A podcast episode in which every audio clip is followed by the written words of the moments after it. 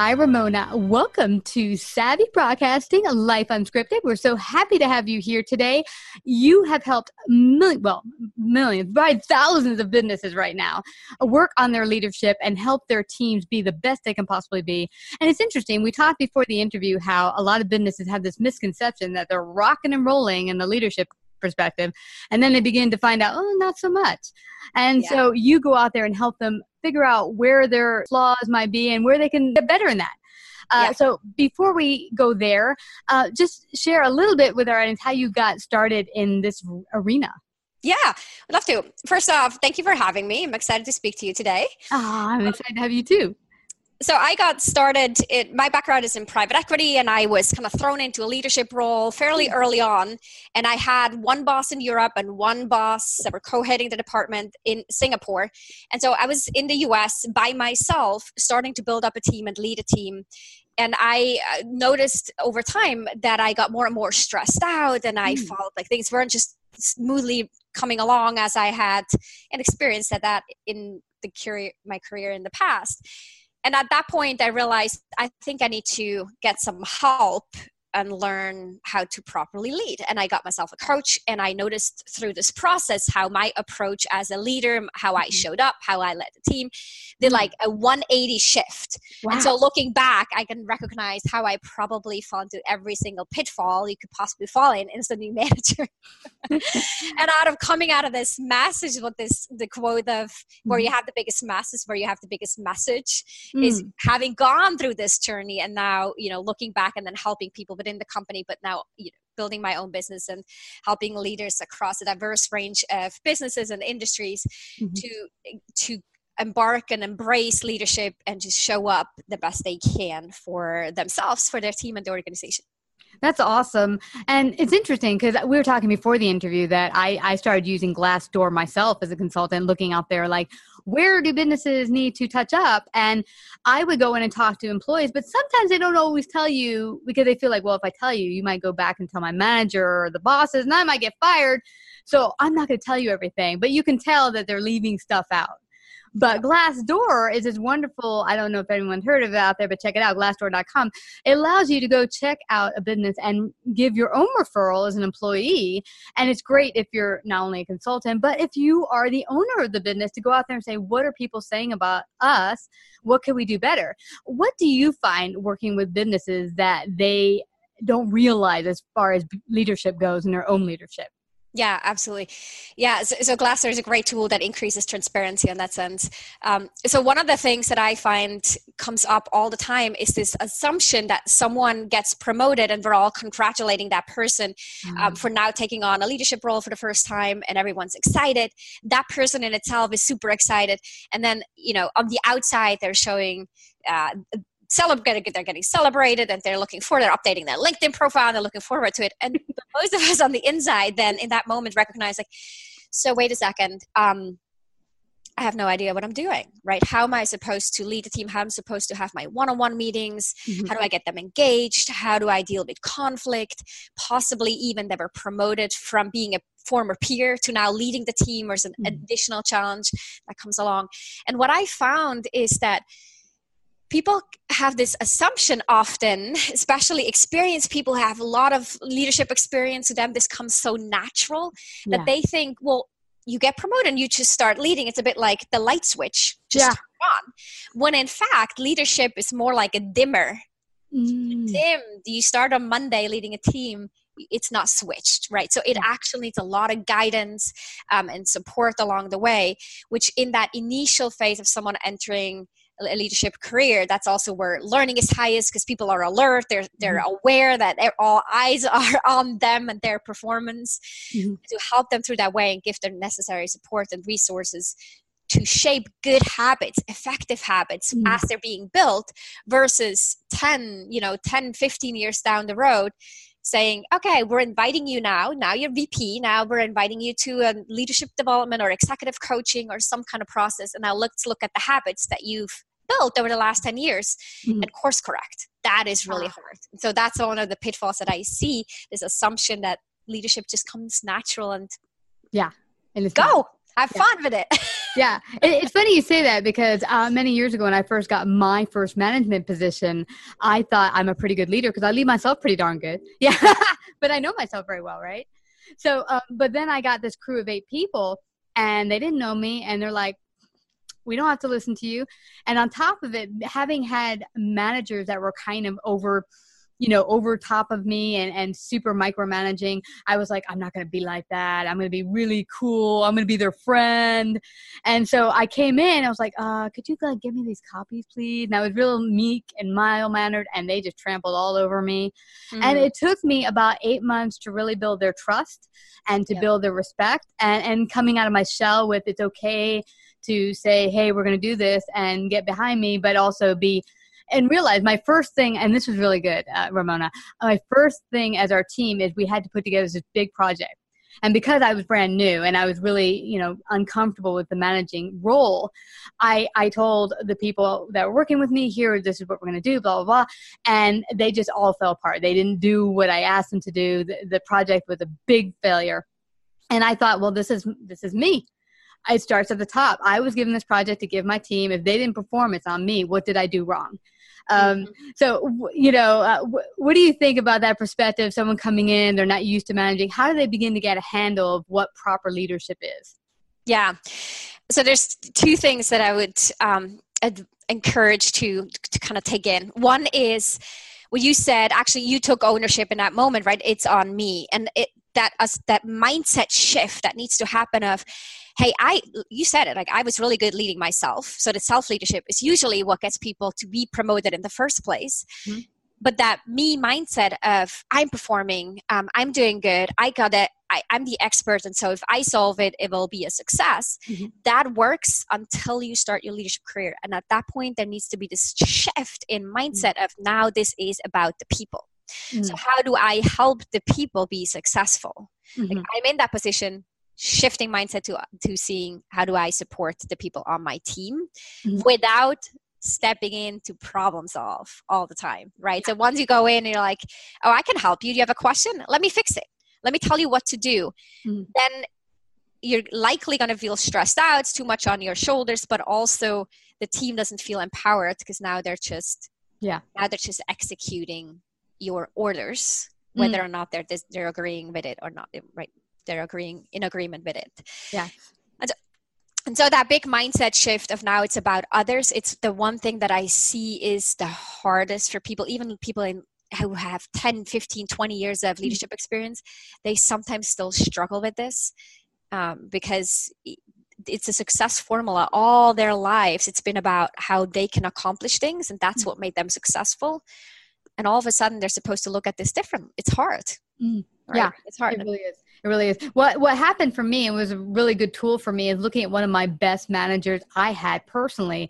And what I noticed about him is he did just what you said, is that every single team member he would look at their strengths and he would play to that. Okay, you're good at this, you're going to do that. Me, I like to go on the edge and kind of learn and grow. So I was taking Spanish courses. So he said, okay, you take care of all the Spanish clients now. I'm like, whoa, dude, first Spanish.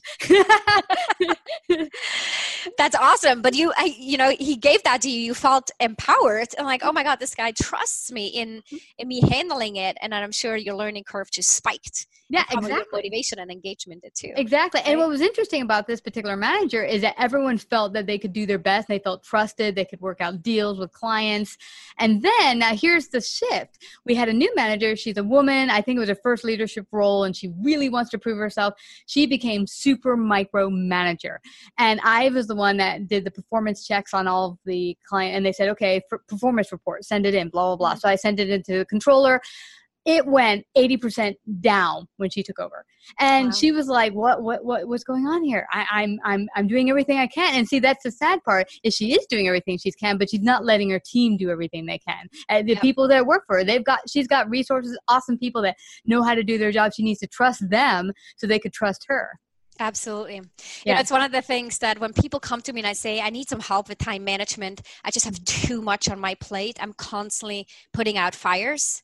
Mm. That to me like rings the bell of let me let's talk about how you delegate. Let's talk about how you what what happens when a problem arises. Are you going to right? Are you going to solve it? Are you taking it on someone come to you and say like hey i have this problem and because you feel like the expert you probably are you think oh let me solve this for mm. you that employee walks back out and thinks that was easy my boss is just taking care of it and he will solve it mm.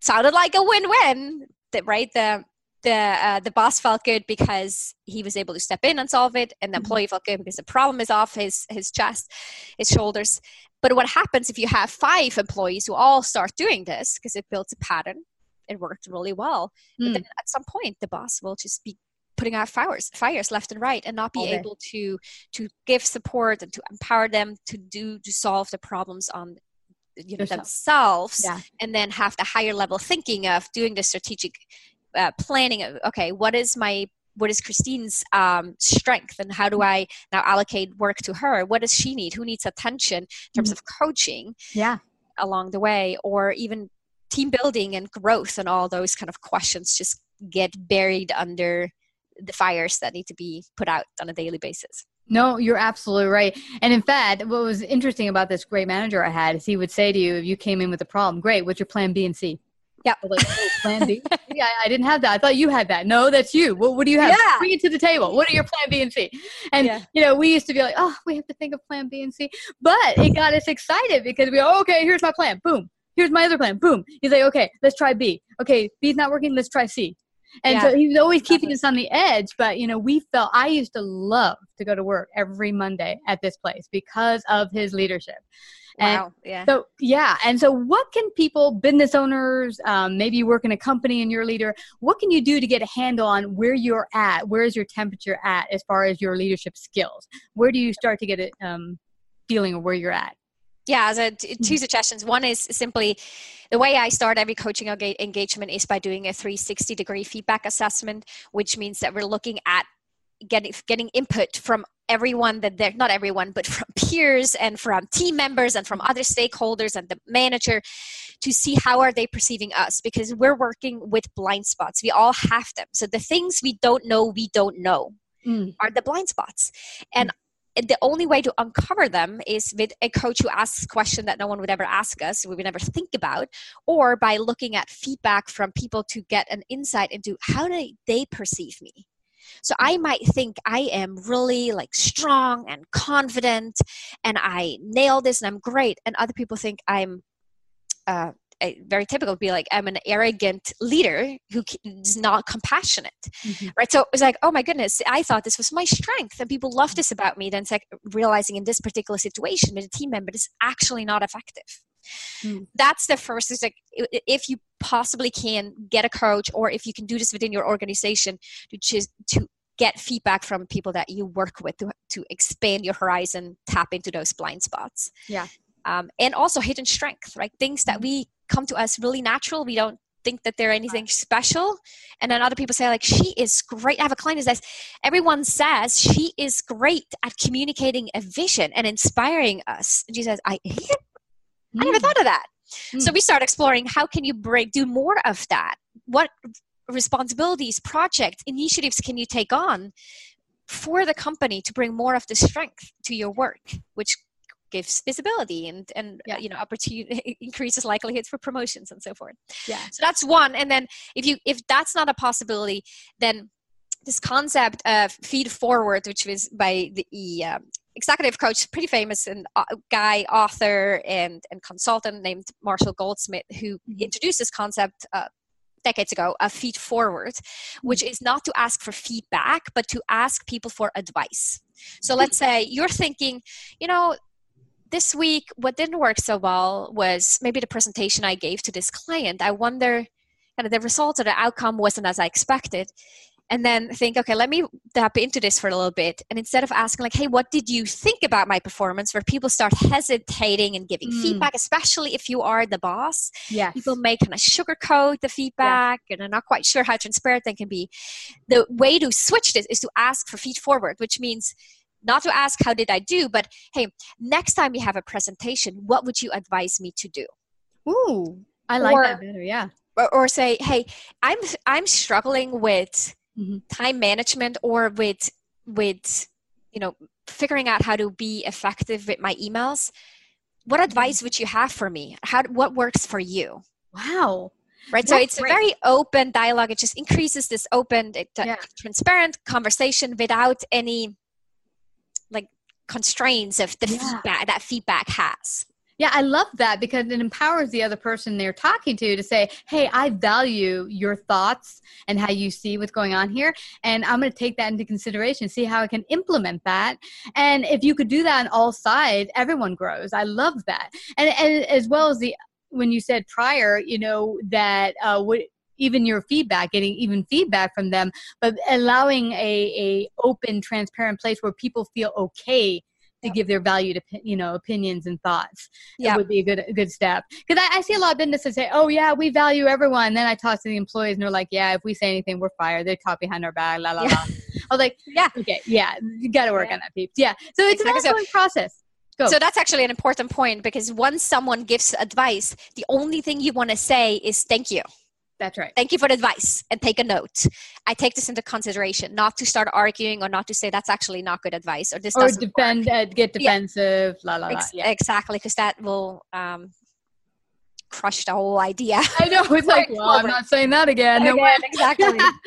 um, exactly. So thank you. Write a note. I will take this into consideration. This was helpful, and that's it. That's it. That's it. Yeah. Well, this has been fabulous advice for all business owners out there and maybe even, even employees or managers who want to be better leaders because we can all be better leaders in our lives and in our in our company in our businesses and in our job and i want to thank you where can people go find out more about you work with you how can they do that yeah, uh, absolutely. So I'm fairly active on LinkedIn under Ramona Shaw. I also have a website, ramonashaw.com, and I have a free masterclass called How to Become the Confident, High Performing Boss People Love to Work For.